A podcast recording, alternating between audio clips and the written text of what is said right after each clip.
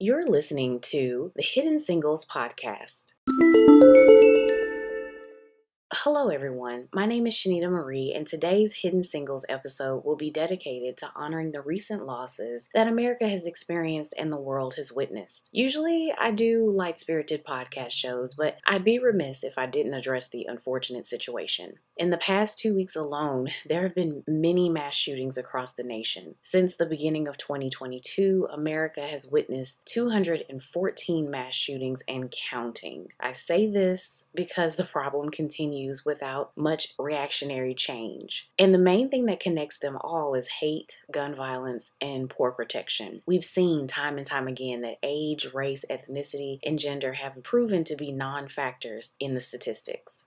As a millennial, this has been a present issue since my childhood. It unfortunately has also continued to grow worse without much action or change in sight. This weekend also marks one year since I began the Hidden Singles podcast. So today I want to reflect on things that have happened in a year, honor those we've lost, and hopefully provide commentary that might spark some serious conversations. Oscar Wilde once said, Life imitates art far more than art imitates life. I believe life also inspires art. With that, inspiration usually follows music that acts as both a soundtrack and a critical message. The artists featured in today's show will reflect social messages and the time. We'll get into this right after a quick break.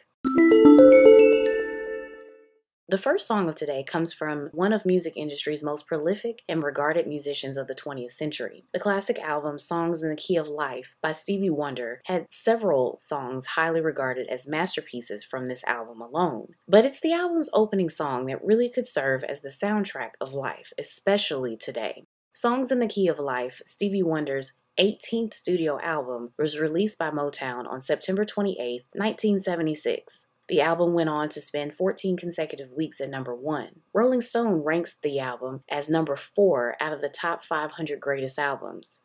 Musician and 1976 Grammy Award winner for Album of the Year, Paul Simon, jokingly thanked Stevie Wonder for not releasing his album in time to win the Album of the Year distinction for 1976. Wonder, who claimed that recognition at the Grammys in 1974 and 75.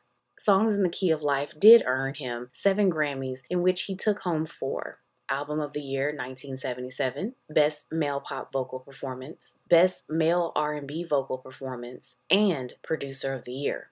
History also documented that a few days before Stevie Wonder released this classic album, the Firearms Control Regulation Act of 1975 went into effect. This law banned residents from owning handguns, automatic firearms, and high capacity semi automatic firearms.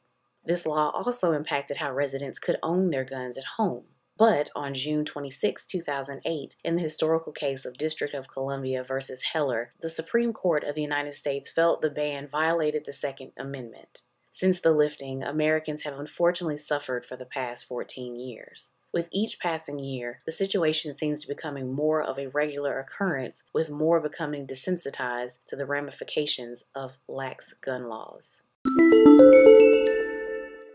According to Okayplayer.com, Wonder talked about the conception of love's in need. From Wonder himself, he stated, quote, Love's in Need really began to take shape when I took the cassette demo into Crystal Sound in Hollywood in 1975 and began recording. At Crystal Sound, I was playing chords and humming along, adding lyrics and phrases as I heard the music evolve. I wanted to feel the song and move with the music rather than try to control it. The cadence and melody came first, and then by humming harmony high up, which he imitated, I was inspired to add lyrics. Though I had recorded the demo on Fender Rhodes in the key of D, I decided to record the song at Crystal Sound in E flat.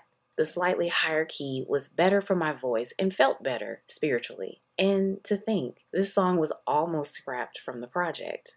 While we're on the music tip, let's keep it going with the next song. I'll be back shortly.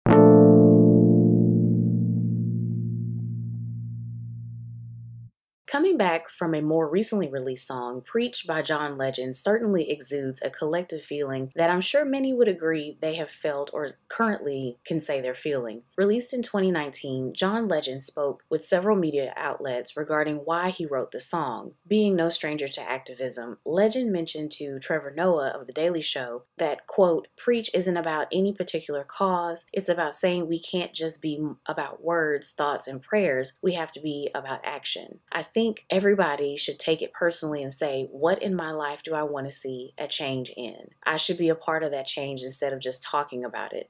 To see the article and a video of his live performance of this song, check out billboard.com. Staying on activism, I'd like to mention that several activist groups and organizations have been championing gun control and better regulations for several years. For lack of space and time in my show, I won't list them. Instead, I challenge and encourage you to research and seek organizations in your local community behind this cause and many other causes that you may find significant and valuable to support. So, we're nearing the end of today's podcast, and typically I would play a song that I consider a bonus hidden single. Instead of thinking of a bonus single for today, let's say this song is a tribute to the children of today and tomorrow.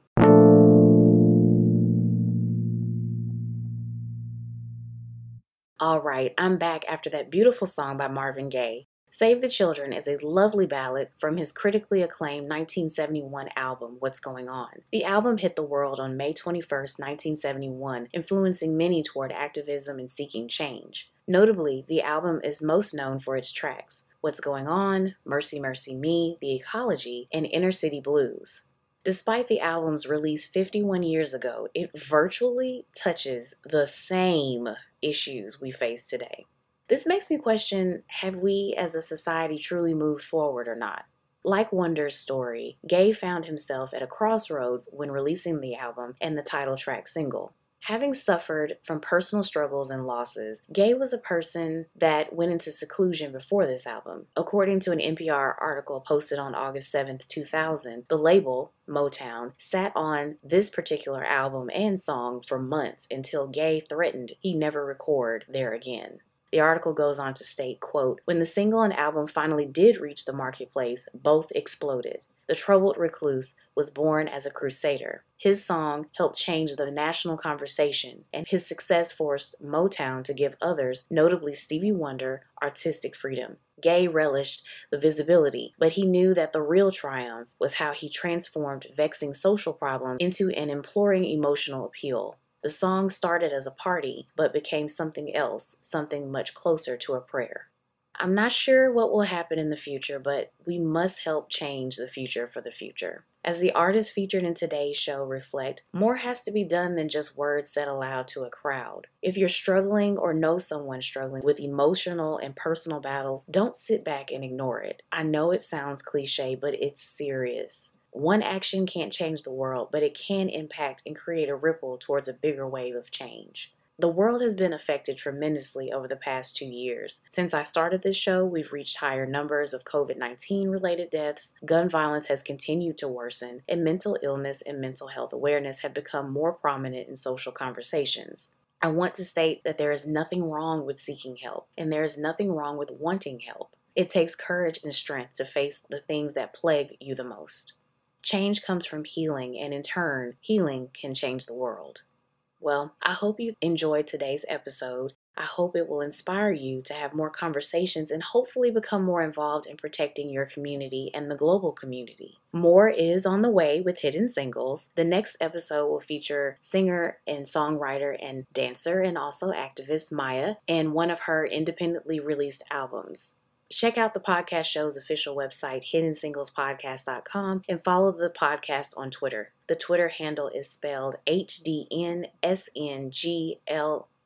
podcast, or you can follow it from the website. I usually post music news and much more on both the site and the socials. I hope you join me again on the following podcast, but until then, happy streaming.